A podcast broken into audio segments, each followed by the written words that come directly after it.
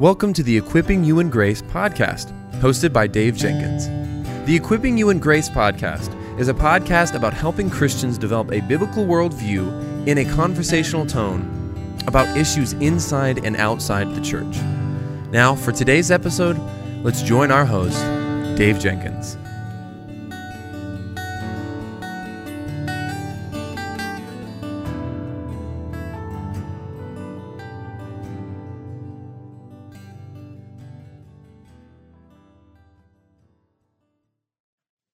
Right, guys. Well, welcome back to the Equip You and Grace podcast. My name is Dave, and I'm the host for this show. And with me today is, and I'm not going to butcher, hopefully, your name, although I have been known to do that. I did it last time. So I listened to your podcast. So, so give me some grace if I mess up. But Alisa, I had to, with me today, Alisa Childers. That's right. You did it. Yay. Yay. I don't have my applause machine, or if I'm in my own podcast studio, I've got the, the cheering. Oh, well, I'll applaud for Dave because, oh my goodness. Yeah. I'm always like, no, no, I got their name wrong. Okay. Well, anyway, now that we have that little fun part gone, uh, welcome to this show, friend. And uh, can you just catch us up on what's been happening in your life, marriage, ministry? It's been, I think, since October, I looked at this up, October of, of 2020. Uh, since we last talked, so you know, tell us about what's happening in your life, marriage, ministry, and you know, I know you have some another book coming too. So tell us a little bit about that. Yeah. Yeah. So October 2020 would have been the month that another gospel came out, my first book. Yeah. So um, a couple years later, now I've got another book coming out on October 18th called Live Your Truth and Other Lies. And I'm excited for that one. But, you know, generally speaking, in marriage, life, ministry, one really cool thing that's happened family wise is that my husband has been in the music industry for over 30 years, maybe close to 40, I think. Um, but for the last 10 years, he's been a road manager in country music. So he tr- would travel and kind of organize all the hotels and things like that. Uh, but as of December, he has come off the road and is now he's doing all of my speaking engagement bookings. He's basically managing the podcast now. So when i record an episode he uh, does all the editing and the, putting the bumpers on he posts everything it's so it's just taken a huge huge burden off of me and it's really fun because we're doing this together now you know as, as partners and so that's really fun really cool and it's just been so great and then uh, my kids are going to be 13 and 11 in the next couple of months. And we are venturing into the world of homeschooling next year for the Mm. first time. Mm. So um, now I, I want to be, you know, people say, well, how do you do all you're doing and homeschool? When I say we're homeschooling, I don't mean I'm going to be homeschooling them. We're actually hiring someone who is Wow. a good, a friend who is a great educator, Christian woman. So she's going to be homeschooling my kids next year. So it's kind of a hybrid situation, but we're really excited about it because we're going to be getting to do uh, our own curriculum. So we're going to be doing apologetics and some of that fun stuff. So family stuff is going well. Uh, ministry's going well. Uh, this book that is Live Your Truth and Other Lies is coming out October 18th. Really excited about it. Um, yeah, so that's and, and I still have the YouTube channel and the podcast and keeping all that stuff going. So and working on a third book at the same time. So yeah. Tell us a little bit about that one. so that one will come out about a year after the Live Your Truth and Other Lies book. And that is a book I'm co writing with Tim Barnett from Stand to Reason, also the Red Pen Logic YouTube channel and TikTok and all that stuff. And we are writing a book on deconstruction. So it's hmm. just going to really be zeroing in on this phenomenon of deconstruction. And our our goal for writing the book is it's it's not the book you're going to give to somebody in deconstruction it's the book it's written to the church this is for people pastors parents who are experiencing deconstruction from the outside in other words they're not in deconstruction but they have adult children who are in deconstruction parishioners who are in deconstruction even pastors who have other pastors on their staff who are in deconstruction Mm. this book is for them to be able to understand the movement of deconstruction and um, how to you know interact with it minister to people who might be in it. And so that that's kind of uh, it's it's a beast though. Of it's been a very difficult book to write. And so it's kind of fun to jump out of that world and talk about live your truth a little bit. Yeah yeah. It's a that's a it's a big issue for sure. So thank you for your, your work with tim on that for sure. So well, tell us about this new book that you have coming out. That this will come out around the same time as the book releases. But uh, live your truth and other lies, exposing popular deception that makes us anxious, exhausted, and self-obsessed. Why you wanted to write it and how you hope it'll be received. Well, so this book was, it came about in a really organic way, in that typically people will write a book and then based on the book they'll write a presentation that they might give to a you know at a conference or something. This sort of happened the opposite way. So i had been giving a talk mostly at women's conferences called pretty little lies for a couple years before i started writing live your truth and other lies. And um, it, it was by far my most requested topic to, to speak on when I would go speak at women's conferences. And the main reason was because it was interacting with some of the cultural slogans and lies that, uh, you know, were, were basically aimed at women. So these were things like live your truth, you are enough. Um, you God just wants you to be happy. You're in charge of your own destiny. You know, you're the boss of you, things like that. And a lot of these messages, the reason I think that they were that people wanted me to talk about this is because it was coming from people like Glennon Doyle, Jen Hatmaker, Rachel Hollis, kind of these Christian-ish self-help guru kind of uh, platforms. And so it was very popular talk for me. And I remember just thinking it was time to kind of figure out what I wanted my second book to be about. My agent actually wanted me to write more of an academic, systematic book on progressive Christianity because, you know, in reality, another gospel is really it's a theological memoir. So it's really more of my story interacting with progressive Christianity on the way, but it's in no way a systematic takedown of progressive Christianity. He kind of wanted the systematic takedown. I just didn't feel like I could write that. I, I felt like I was really exhausted from having gone through it that I just didn't really want to do that. And so I thought, well, what what if I took this talk and turned it into a book? And that's when just for me, it was like that's when everything just sort of locked in and the, the book flowed really well while I was writing it. I had a lot of fun writing it. It's very story driven, but we interact with these lies along the way. We show how they fail logically, but then we go to scripture. And that's why this book was also so fun to write because I got to spend so much time in scripture. Whereas another gospel was more apologetics, you know, looking at history and other things, which is all important. But I, I love the Bible and I loved that I got to spend so much time in scripture talking about the better story that the Bible has to counteract some of these lies. Yeah, I, I really liked this book. I, I actually read parts of, as I'm reading it when my wife and I were on vacation here recently. I read parts of it to my wife, and I'm like, she's like, "Why are you laughing so much?" And I'm like, "Oh my gosh, yeah, uh, let me read this from Lisa's book." And she's like, "Oh my gosh, that's so funny."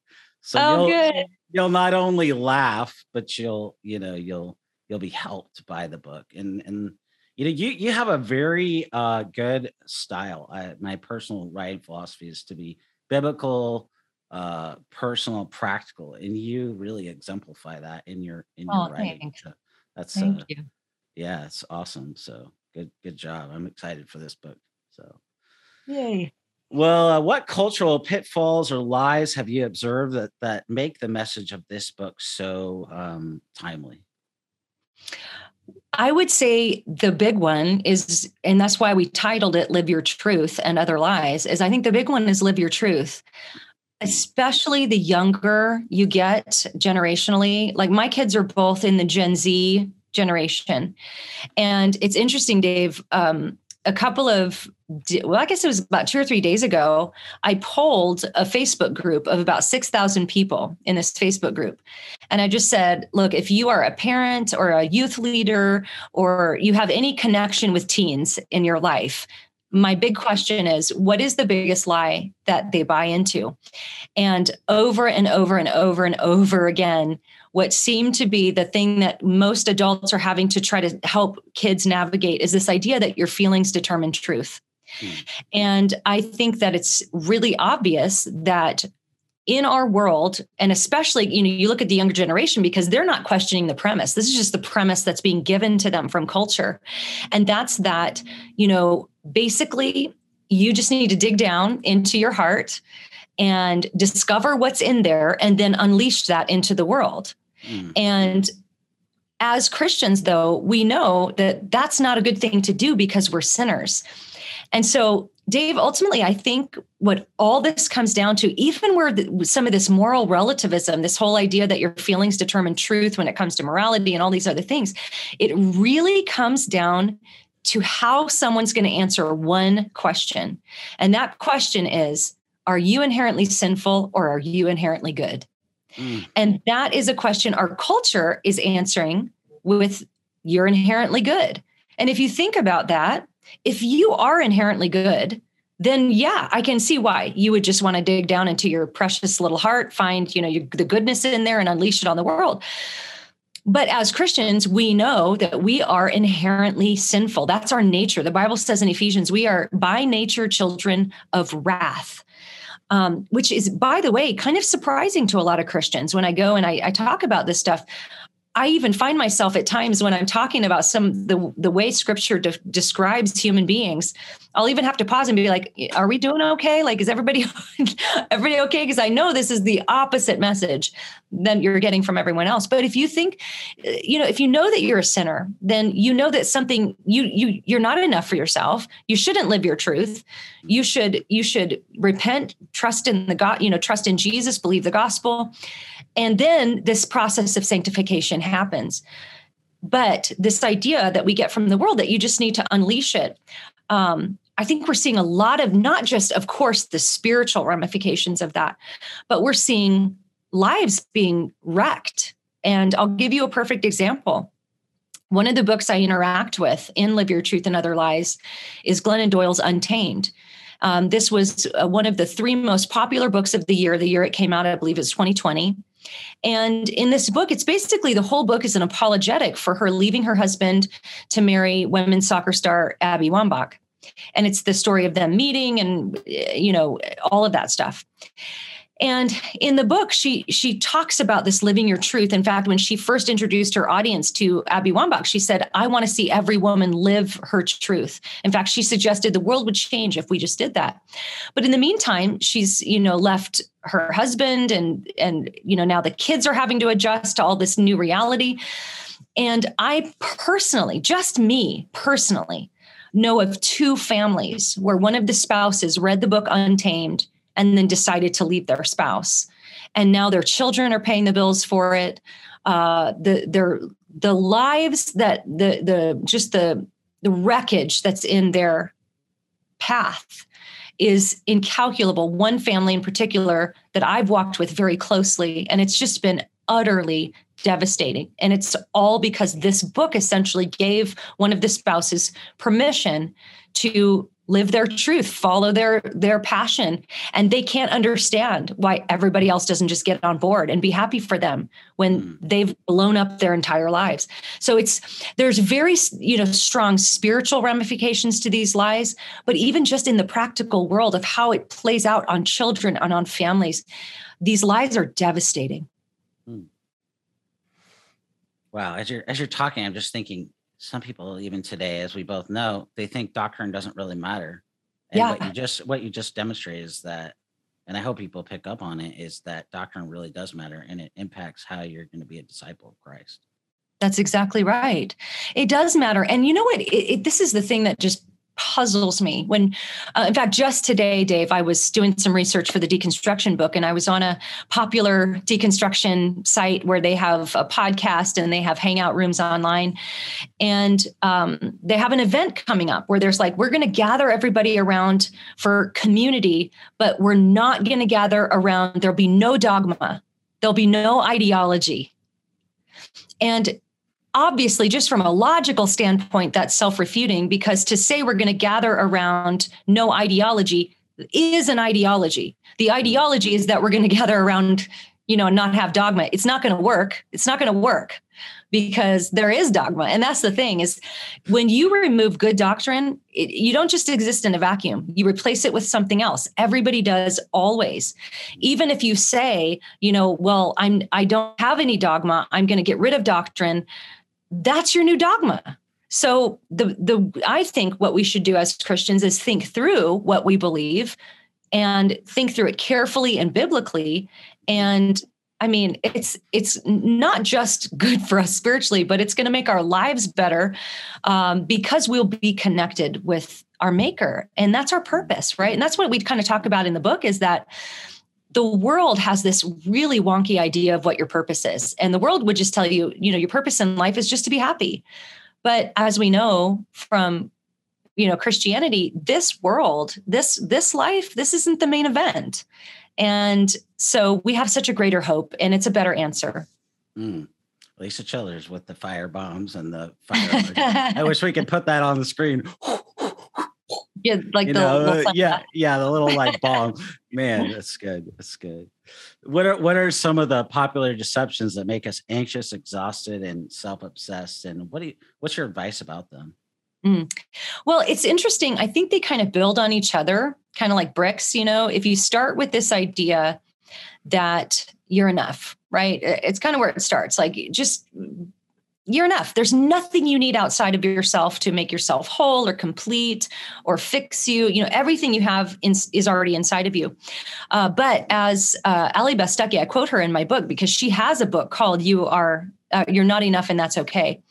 And she made such a great point in this book. She said the self can't both be the problem and the solution. You know, if you broke you, you can't fix you. You you need something outside of yourself.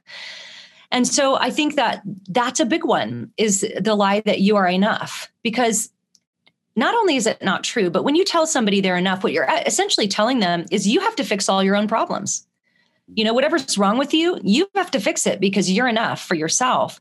And it's a very damaging message both spiritually and in a practical sense because like Allie Beth pointed out the self can't fix what the self broke and so we do need something outside of ourselves. And it all comes down to purpose you know? I think as i just mentioned a few minutes ago if people really grasp that our purpose as human beings is to worship god and be in his presence forever to love him and you know however you want to word that. And but yet we know we're alienated from him through sin. A lot of people stop there and they say well that sounds really negative. That sounds really bad. Um, you're telling people they're bad well actually let's let's take a, a swing out a little bit and take a, a better look at this the reason we are alienated from god because of our sin is because god is holy and we actually want a god that's holy because a god that is holy is perfect He's he's moral perfection itself. He's, you know, all these people in the streets crying out for justice. It means he's justice. He is justice itself. And we want that, right? Don't you want a God that is perfectly good and just and holy? But his holiness means that he can have no unity with sin. Mm. So that does cause an alienation. But that's why the cross and God's great redemption plan is so beautiful. But it's not going to be beautiful to people who think they're inherently good. And that's why I kind of framed it the way I did at the beginning. It's really how you're going to answer that one question Do you think you're inherently good or you're inherently evil and sinful?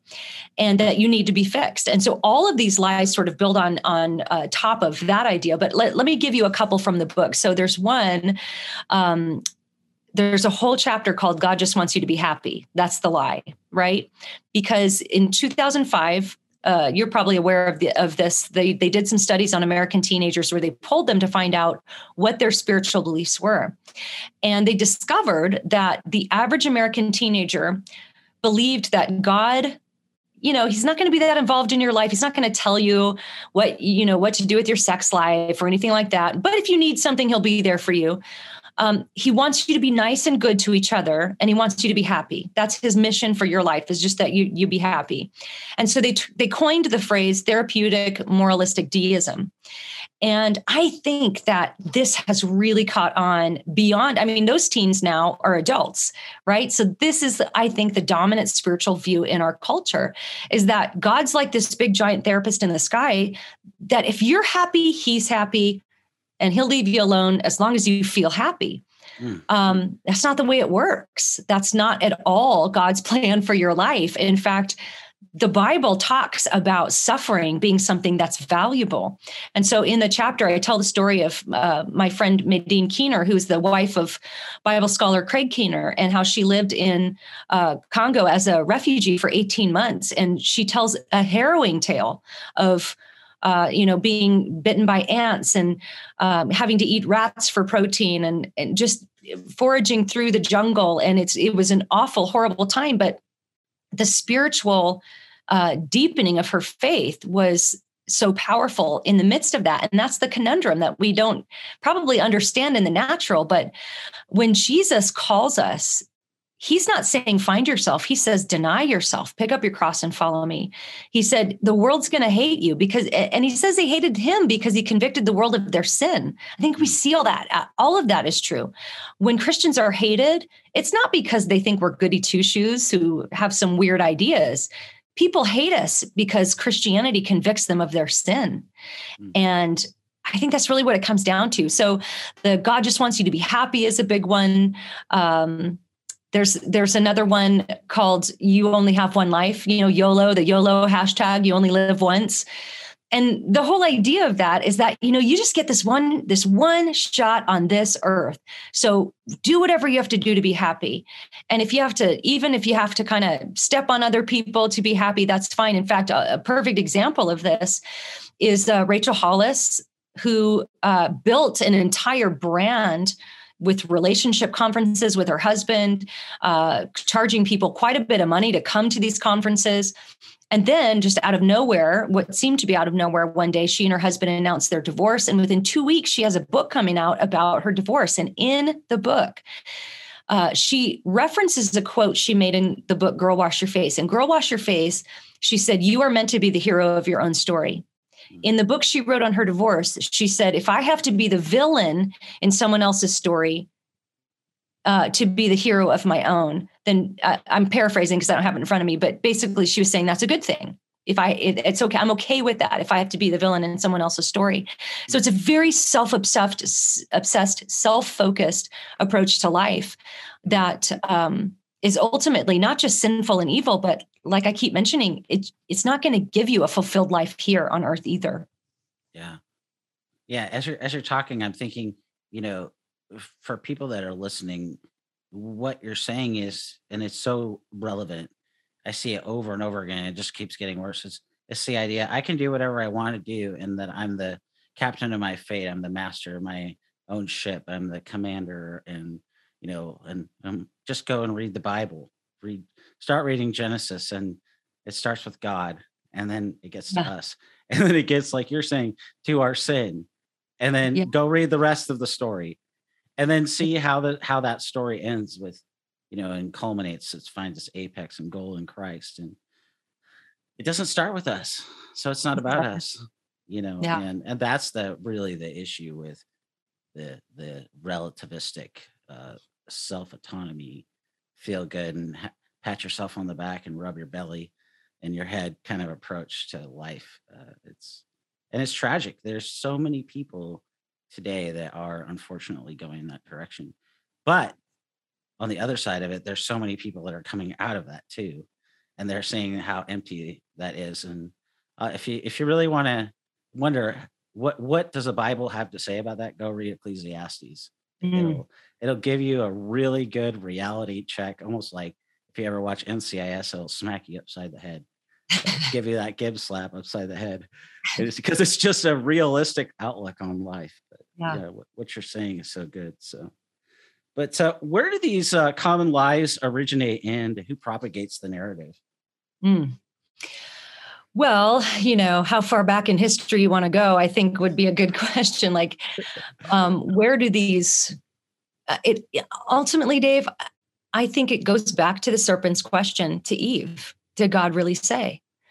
Um, now, interestingly, we have a new twist on that question, and it's sort of similar to the way that the serpent approached Jesus in the wilderness uh, in the temptation of Christ. When, you know, with when the serpent tempted Eve, he was questioning what God had said.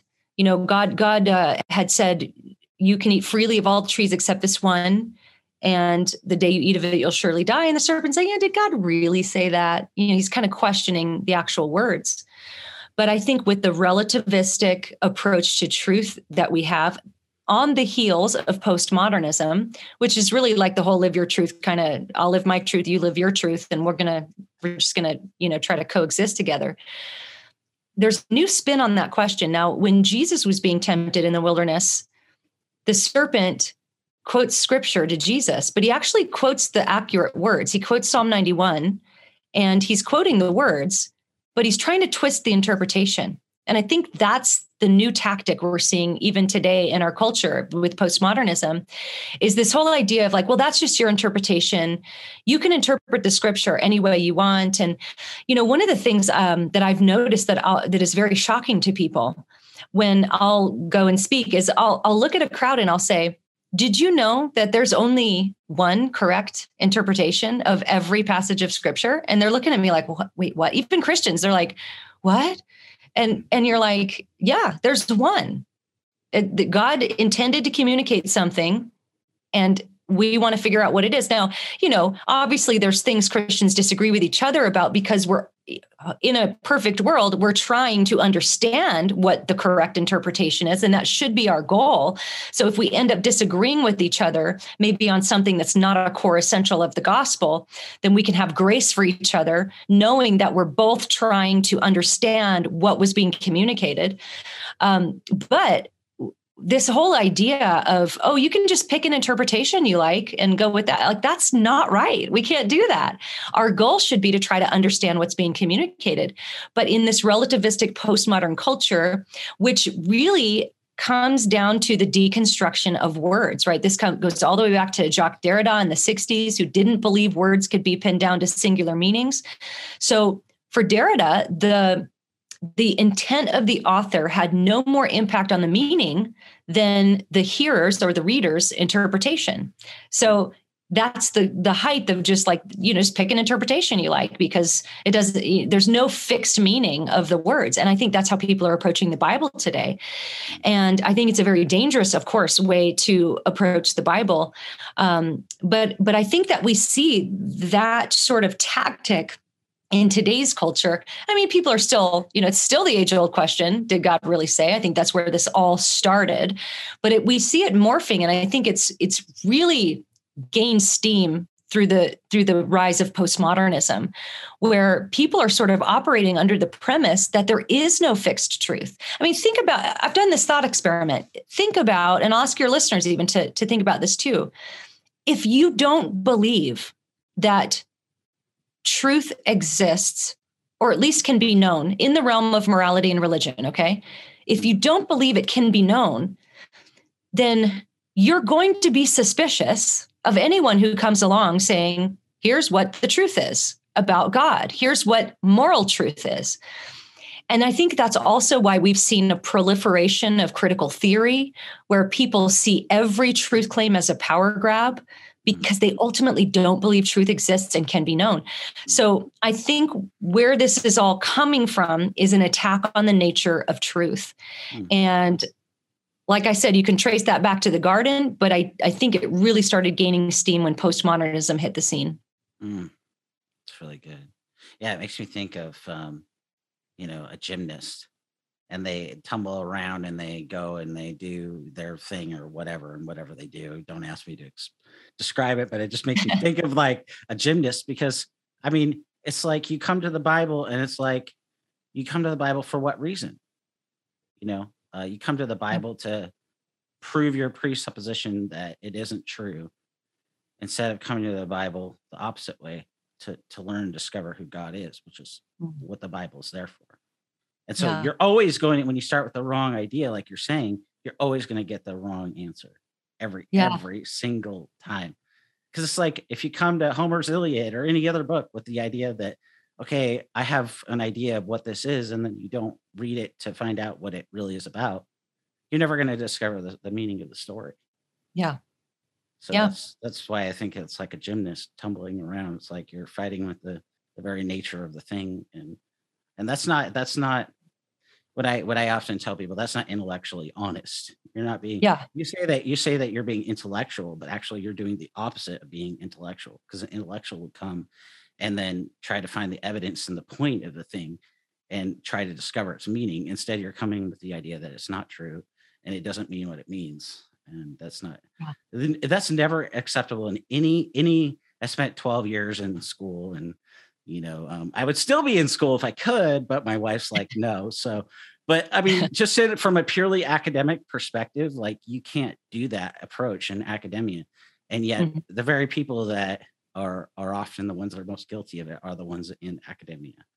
Mm, that's true. Yeah. And now Davis, now Dave light up the emoji, the fire emoji. So there you go. you uh you say that being the captain of your own destiny and striving to make our our dreams come true is a it's a burden that we are never meant to bear. Can you unpack that for us?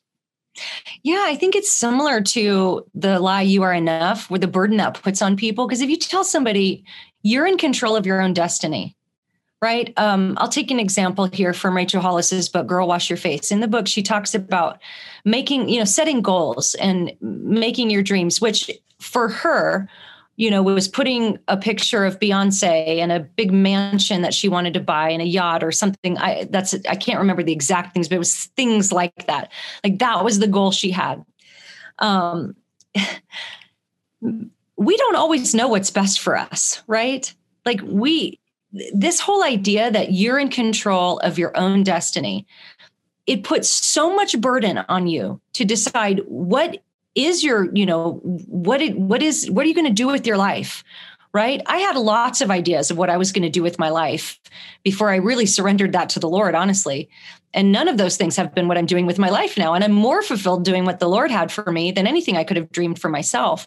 So it's this whole idea that you have to kind of create what your reality is going to be and then you have to make it happen. And in the book she even talks about you know if a door closes kick it open if it closes again or they board it up, find a window, open the window, climb out the window, just whatever you have to do to make your dreams happen.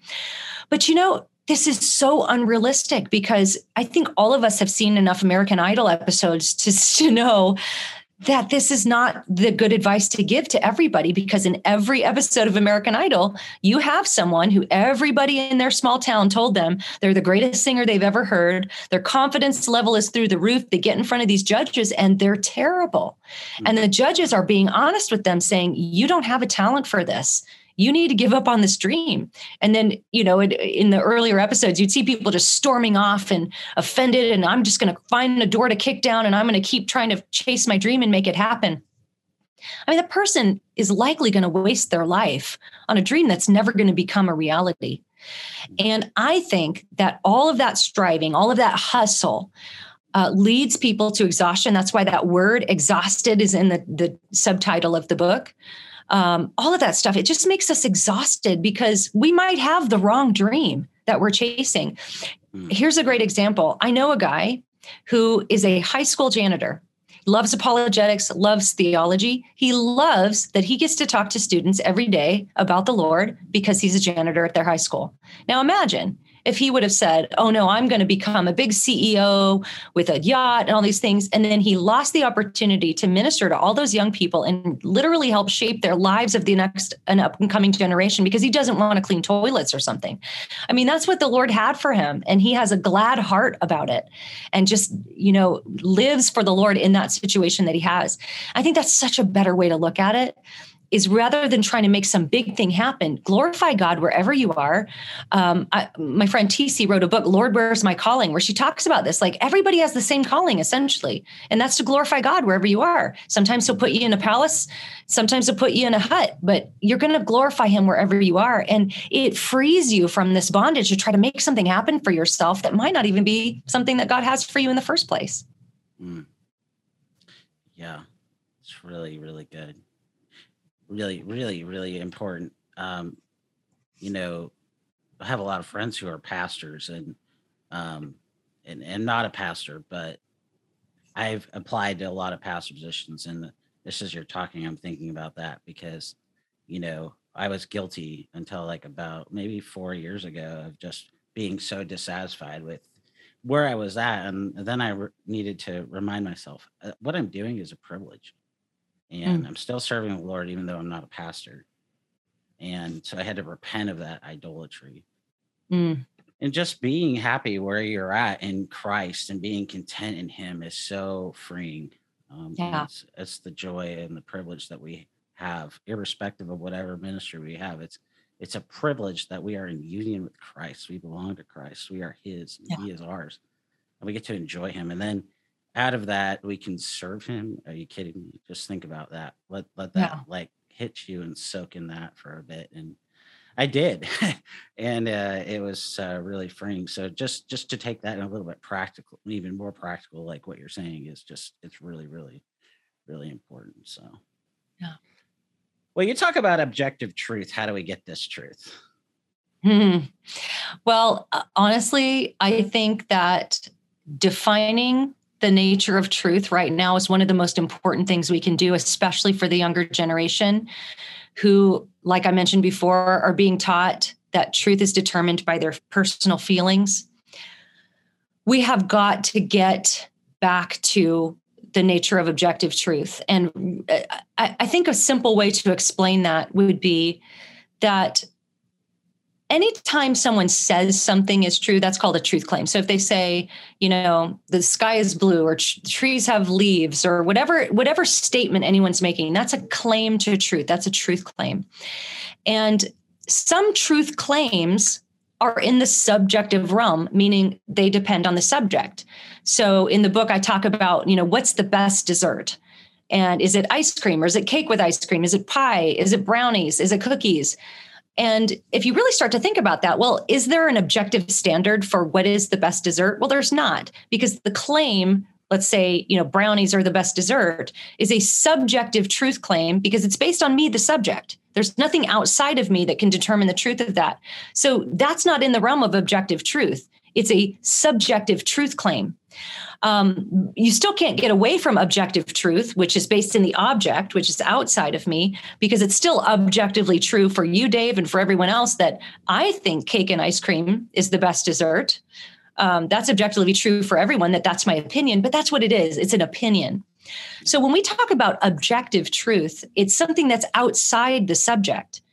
And where our culture, I think, has made a misstep is that even though, I mean, you can Google articles two plus two equals five, and you can find a whole lot of people right now saying that two plus two equals five, no joke.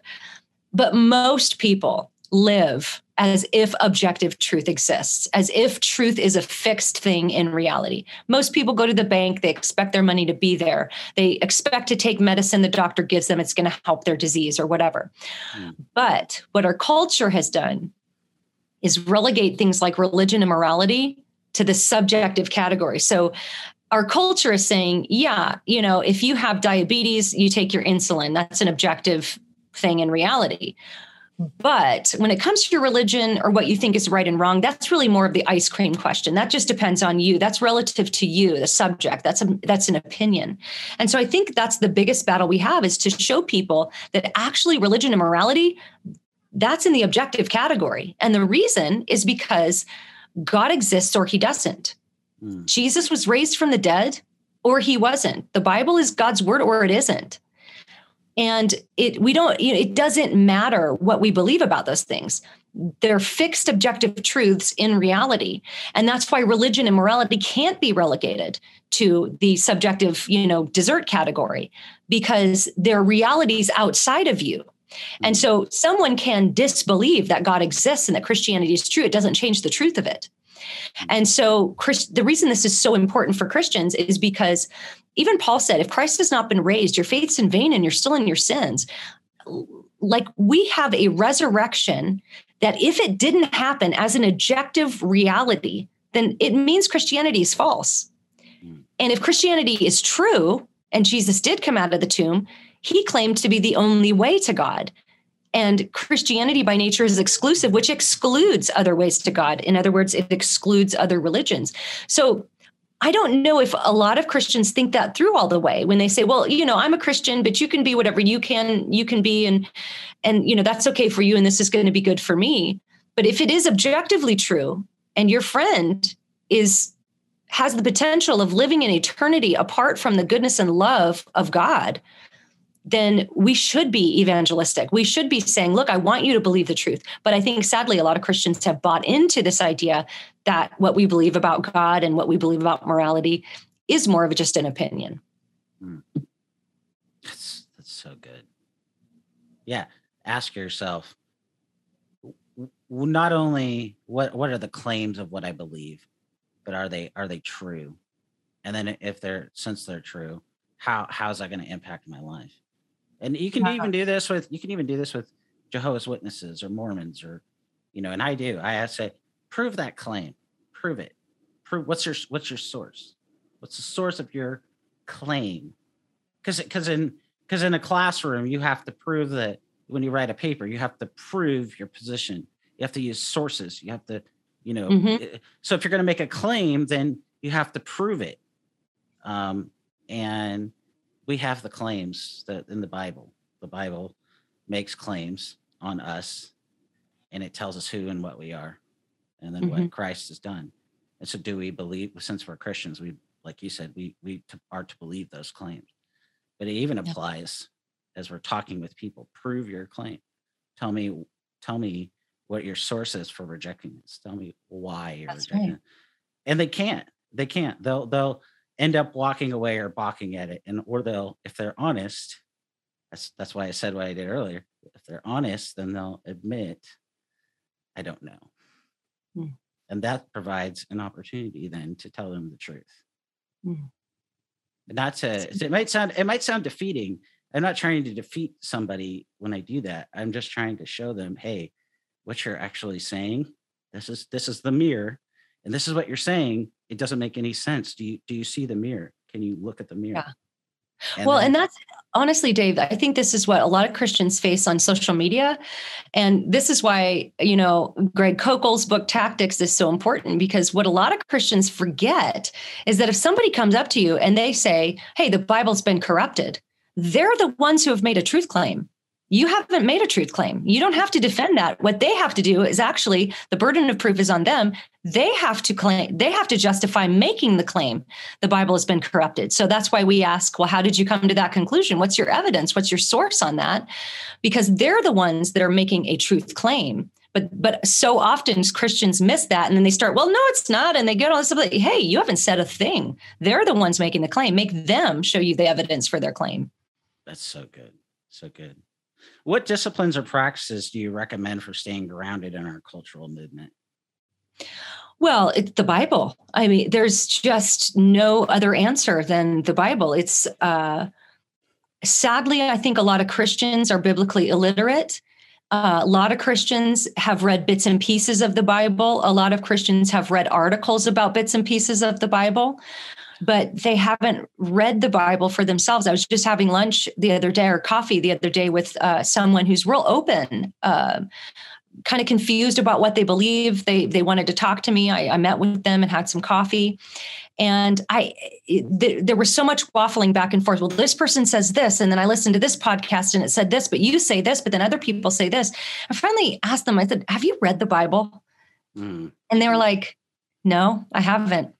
So mm. why don't you start there? you know, yeah. Yeah. read the whole thing, take a year, turn all these, turn me off, turn all the voices off, read the Bible. Mm. And I think that I have known people who were atheists and they read the entire Bible without the influence of people saying everything about the Bible. They became Christians after reading the Bible. They understood it. And I think that's the number one way to combat this. There is no way I could be standing strong if I wasn't in the word every day. It, it is it is really like the book of Hebrews talks about it being a double-edged sword. It really is. It's living and active. I it is. It doesn't matter even what part of it you're reading. I mean, it matters, but I mean, getting any of the word of God in you will change you. Mm. And it will divide joints from marrow it does it it does the it does it is living and active um, one of the practices that i do dave um, every night uh, i i will admit to you that i am not always very disciplined to wake up first thing in the morning and do my my Bible study. I really work on that. I try to do that every day. I don't always succeed at doing that every day. Um, so sometimes I will listen to a good sermon from a solid Bible teacher. Um, if I'm, you know, if I've got so much to do, I'll, I'll put maybe put a sermon on first. I'd rather be in the Word myself. But one thing I do just about every night without fail is memorize scripture as I fall asleep. And I will pick a passage right now. It's First Peter 1. And I will just keep adding to it as I fall asleep and, and keep memorizing every single night. Um, that's a practice that has been incredibly fruitful for me in my life. And then those scriptures will come up, back up into my memory when I need them. Um, so that would be one thing. But also, I think people I think people have this tendency to think it's all or nothing. Like either I'm going to wake up every day and study the Bible for an hour, or it's nothing. Um, even if it's just a little bit, even if if you can just read a few proverbs or just get just start getting it in you, and um, the Lord will use it. Yeah, what you're saying is so good because it doesn't matter. Hey, if you get up and you read the Bible, if you do it at lunch, if you do it at the That's end right. of the day, the point is that is to do it a little bit, five ten minutes a day, whether you're even, I would even just say, be encouraged that you're even memorizing scripture. You know, that you're you're still taking, you still have to read it and you still are reciting it to yourself as you're doing that. So that's really good. Well, you know, I know uh, we just talked, you talked about social media just a minute ago, and I know you have some advice about social media. What lessons or lessons do you most hope to share? Social media in the book, I talk about social media being sort of like the Tower of Babel. And this was actually not my idea. My agent came up with this idea and he's like, you got to put it in your book. It's like, it's like the Tower of Babel. So I spell it B-A-B-B-L-E in my book. It's the Tower of Babel. And we find ourselves in a similar situation that they found themselves at the Tower of Babel. Well, the whole world had one language. Well, the whole world kind of has one language again because of social media. And so social media can be the best and worst place on the planet because of this. You have a proliferation of every kind of idea. And I think what I've seen that's caused a lot of young people to take on the idea that they shouldn't ever land on what they think about something because there's always some another perspective to explore and so i think that's one of the pitfalls of social media is it's sort of created this culture of agnosticism and so uh, i would say if you if somebody senses that happening it's okay to shut it off uh, i will tell you 100% honestly the only reason that i am on facebook um, I'm kind of on TikTok. I put a few videos up, but I haven't been on there in a long time because I don't like TikTok at all. Um, the only reason I'm on these platforms, I'm off Twitter. I got off Twitter. Um, the only reason I'm on these platforms is to try to shine some light. Um, but if I didn't have a public ministry like this, I would not have. I might have an Instagram page just to keep connected with friends, but I would not have a social media thing um, because I do think the potential for, well, first of all, it's just, it can be such a waste of time. And it can cause us to value people's opinions more than we should. And it can cause us to take what people say as truth because they're simply because they're really confident. You know this is a known sociological uh, phenomenon where the more confident somebody is in saying something the more likely people are to believe that what they're saying is true. And so people have really lost the ability to think critically. So i would say be very discerning with social media. It's okay to walk away from it. You don't need it in your life. And um, so I, I, would just say that just be really discerning as a Christian with mm. social media. That's really, really good. Good word. I agree. Well, where can people go to find out more about you? You know, tell us about your podcast, of course, and uh, those yeah. things. Well, thank you. So, YouTube and Instagram and Facebook at Alisa Childers. I have, uh, like you mentioned, a YouTube channel. It's super creative name. The Alisa Childers Podcast is my podcast. Yeah. Um, but uh, you know, generally, I try to have conversation. I interview guests who have expertise in certain areas that relate with uh, the worlds of deconstruction and progressive Christianity. And so, so my my thesis, my mission statement for my podcast is equipping Christians to identify the core beliefs of historic Christianity, discern its counterfeits, and proclaim the gospel with kindness, clarity, and truth. And so that's where I try to I try to keep everything in that zone.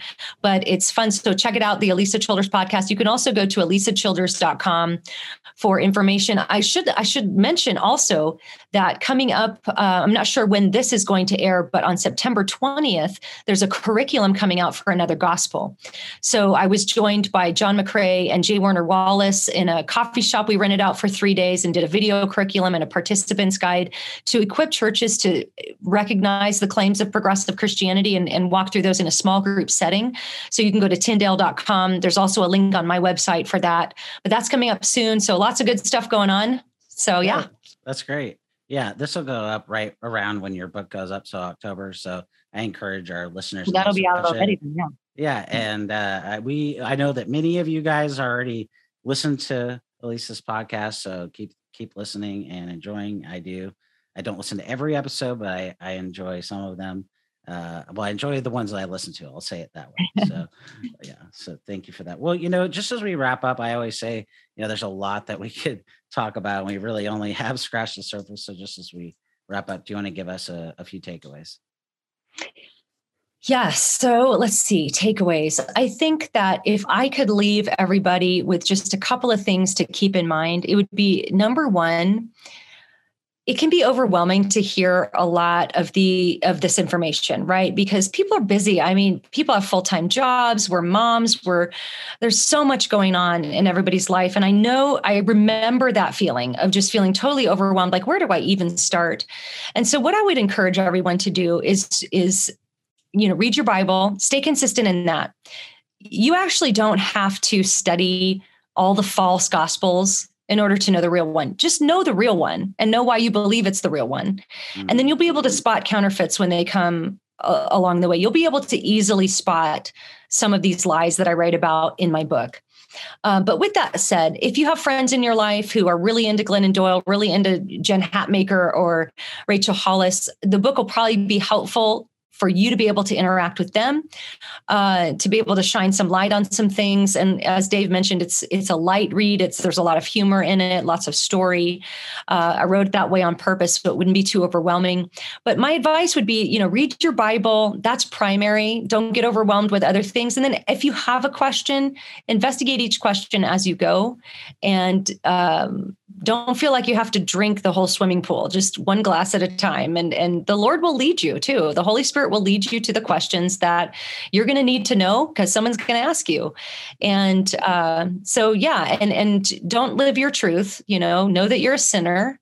And even though it starts uh, you know with the bad news the, that's why the gospel is good news because it's the cure for all of it and it's a much better story.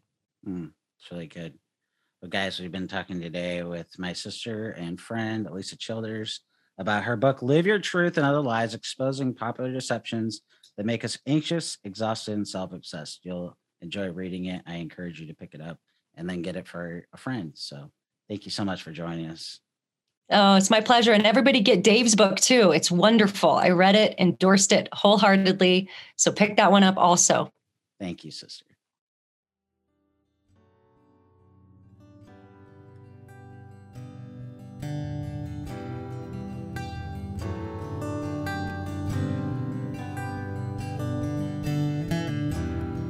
Thank you for listening to the Equipping You in Grace podcast. If you enjoyed it, please subscribe, rate us on the app, and share this with your friends and family on social media. If you want to find us on social media, you can find us on Twitter at Servants of Grace, on Instagram at Servants of Grace, or by searching at Servants of Grace on Facebook. You can also find this episode and many others like it on the front page of our website, servantsofgrace.org.